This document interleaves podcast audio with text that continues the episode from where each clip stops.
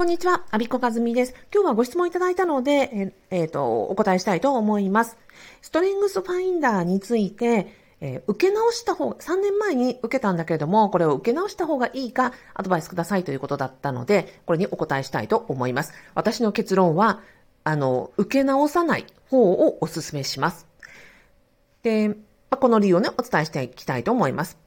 この前に、えっと、私の背景をお伝えしますね。私が初めてストレングスファインダーを知ったのは2016年です。で、ここは、あの、この時に勝間塾でストレングスファインダーというのをみんなが出そうということでコミュニケーションをとっているというところから初めて知りまして診断を受けました。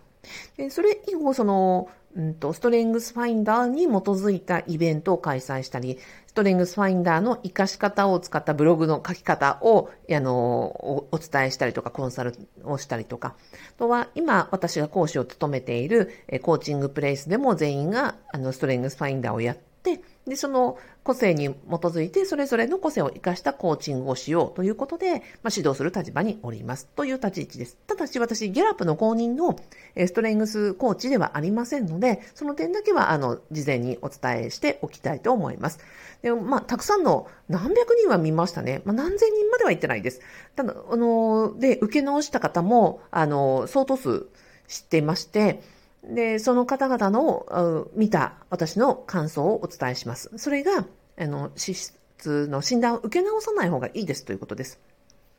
で、うんと、受け、理由は、うんと、そうだな。例外を2つだけお伝えしますね。で、例外は2つありまして、ストレングスコーチとか、まあ、ストレングスファインダーを、えっと、商売にしている人は、これ、最新版が出ましたっていうと、なんかこう、ギャラップでリニューアルをしてましてね。例えば、あの、さあ、才能に目覚めようという本も改訂版が出て、今2.0になってます。なので、新しいのが出たら、新しいのをやる。それは、ストレングスコーチであれば、新しいのはどんなものかなということで、まあ、お仕事柄やるじゃないですか。それはまあ、お仕事なので、やるということでいいと思うんですね。それはだから、のき、あの、省きますよ。で、それ以外のストレングスコーチじゃない人で、あの、複数回診断を受けて、その結果を使いこなしてます。すごく納得してますって言った方は、私一人しか知らないです。大体どういうパターンかっていうと、うんと、最初、その、受け直して失敗する人のパターンですよ。要は、初回にあの、受けた診断結果を、まずはきちんと自分の中に学んで落とし込んでるかっていうことなんですね。で、まあ、よくあるのは、ちゃんとストレングスについて勉強もせず、解釈、その、もう、あの、知らずに、単なる言葉尻だけで、え、私ポジティブ別に全然前向きじゃないし、ネガティブだしとかいうレベルでの理解だけして、あ、なんか私ポジティブって書いてあること全然違うってなって、もう一回受け直すっていうパターンの方です。そのこれは、要は何回受けなしても、そのストレングス、ギャラップ社が言うストレングスの意味を知らなければ、何度受け直したところで、その、なんだろう、意味理解してないから活用もしようがないっていうことなんですよね。だから、なんか違う、なんかこのこと、これってどういう意味だろうって、ちゃんと勉強した方がいいです。で、コーチングプレイスの中では、その、公認の、え、ストレングスコーチもたくさんいますし、あの、資質を学ぶ勉強会もたくさんされてます。別にコーチングプレイス以外でもストレングスファインダーの勉強会といえばですね、もう、ありとあらゆるオンラインでもリアルでも行われてますので、それでぜひ参加されて、えっと、ストレングスファインダーそのものを知る。そしたら、あなたの診断結果の資質というのが見えてくるものが全然違うと思いますし、活用の方法もわかると思いますんで、まずはそのストレングスについて知る。知らない人が、なんか、単に表面的な言葉尻だけで、えっ、ー、と、違うんじゃないかと思ってるパターン。それで、えー、受け直してもやっぱり結果は同じなので活用はできないので、そこはまずは、あの、ちゃんと深掘りして勉強するということが一番最初になります。じゃあこれをちゃんと勉強しましたと。ストレングスについて知りましたと。で、それで受け直す方も一定数いらっしゃいます。でもね、その方々のなんか様子を見てると、私正直ね、なんか、うん、ハッピーな感じしないんですよ。なんでかっていうと、要はなんかね、自分じゃないものを探してる感じなんですよね。で、ストレングスについてちゃんと勉強した上で、ストレングスファインダーの診断をもう一回受けると、やっぱりこの質問ってあの資質だよねみたいなのが分かっちゃうから、なんかその自分、本当の自分の素の状態じゃなくて、自分がなりたいの人の像に、どうも2回目の以降の診断って近づいちゃうような気がするんですよ。で、それで、やっぱり本当の自分って1回目の方が本当の自分っぽいやって。それそうですよね。全く何にも予備知識なくニュートラルに受けてるものが、例えば3年前だろうが5年前だろうが10年前だろうが受けた時に、最初に思ったものが、あの、一番その状態を示しているということで、2回目受けようが3回目受けようが、やっぱり一番しっくりくるのは初回のやつですっていう方が多いんですよ。というのが2回目ね。要はだから2回目以降分かった上で受けるとバイアスがかかってるってことです。あとは自分のなりたい像になんかこう引っ張られて、うんと、そうですね。自分は自己力をうん、行動力がある人と自分はなりたい。だから、その行動力があるというところにイエスかノーと問われたらイエスというふうに答えたくなる。そうなりたい自分がいるってことなんですよね。でもそれって単にその願望なだけであって本当に自分を表してるわけじゃないっていう結果がよくあります。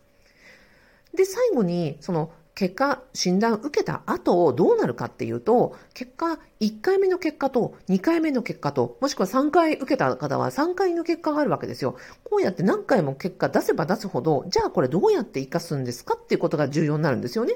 で、まあ、1回目、2回目、3回目と、例えば複数回受ければ受けるほど、うん、データは溜まっていくわけですよ。で、なんか、上位に来る資格があったり、下位にね、下がる質があったりして、結果的にこの複数回の診断結果をしっかり活用できるところまで、あの、思い描いて受けてますかってことなんですよね。正直ね、そこまでやれるのはやっぱり公式のストレングスコーチでもなかなか難しいんじゃないかって思うんですよね。で、うんと、なので、えー、そこまでたくさんの結果が出て、それをどどうやって活かすのか自分はあの、2回目と1回目が違ったら、どんな風に解釈して、それをどうやって活かしていくのかまで考えられるのであれば、それは止めません。しかし、多くの方は、なんか自分の、あの、なんかちょっと違和感があるとか、えっ、ー、と、深掘りもしないで、なんか、あの、自分に違うんじゃないかとか、もっといい結果が出るんじゃないかみたいなことで、気軽に受けちゃうので、それで気軽に受けちゃったら、結果的にまたそれでね、それなりの結果が出て、また複数の結果が出て、またね、悩むという方がすごく多いので、私は別に一回受ければそれでとことん付き合えばいいんじゃないのっていう、そっちの方が結構幸せだったりしませんかっていうことをご提案する派です。で、ちなみに、そのストレングスコーチじゃなくて、2回受けて、すごく活かしておられるっていう方の、あの、エピソードだけお伝えしますね。その方は、だから10年ぐらい前に受けたそうです。当時は、え、ー、と、勤め人、会社員をしていたと。当時は、えー、結婚していて、え、ー、と、子育てはまだしてなかったって言ったかな？ぐらいの、あの、10年前だったと。で、現在は会社員を辞めて、え独立企業をしている。で、仕事内容も当時とは全然違うことをやっている。で、当時の前回受けた時とは全くパートナーがち、あの、違う。一回離婚して、で、全く違うパートナーと、えー、再婚した。で、子供もできて子育てをしている。という、まあ、劇的な変化があった。で、ストレングスをしっかり学んだ上で、やっぱりその1回目の時は、なんかこのパートナーとの関係がうまくいかない、それから会社員としても、なかなか今後のね、進路に迷っているという中で受けていた。で、学べば学ぶほどやっぱり本当の自分じゃないなっていう感じがしていて、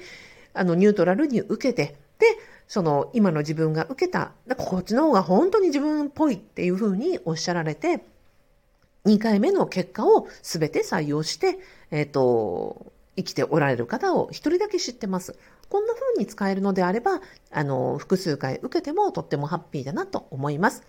えー、今日はストレングスファインダーを、えー、2回目受けた方がいいかということで、基本は私は、えー、1回受ければ十分そこととことん向き合って、とことん学んでとことん活用してみてから2回目考えた方がいいんじゃないでしょうかということをお伝えしました。最後までお聞きいただきありがとうございました。アビコカズミでした。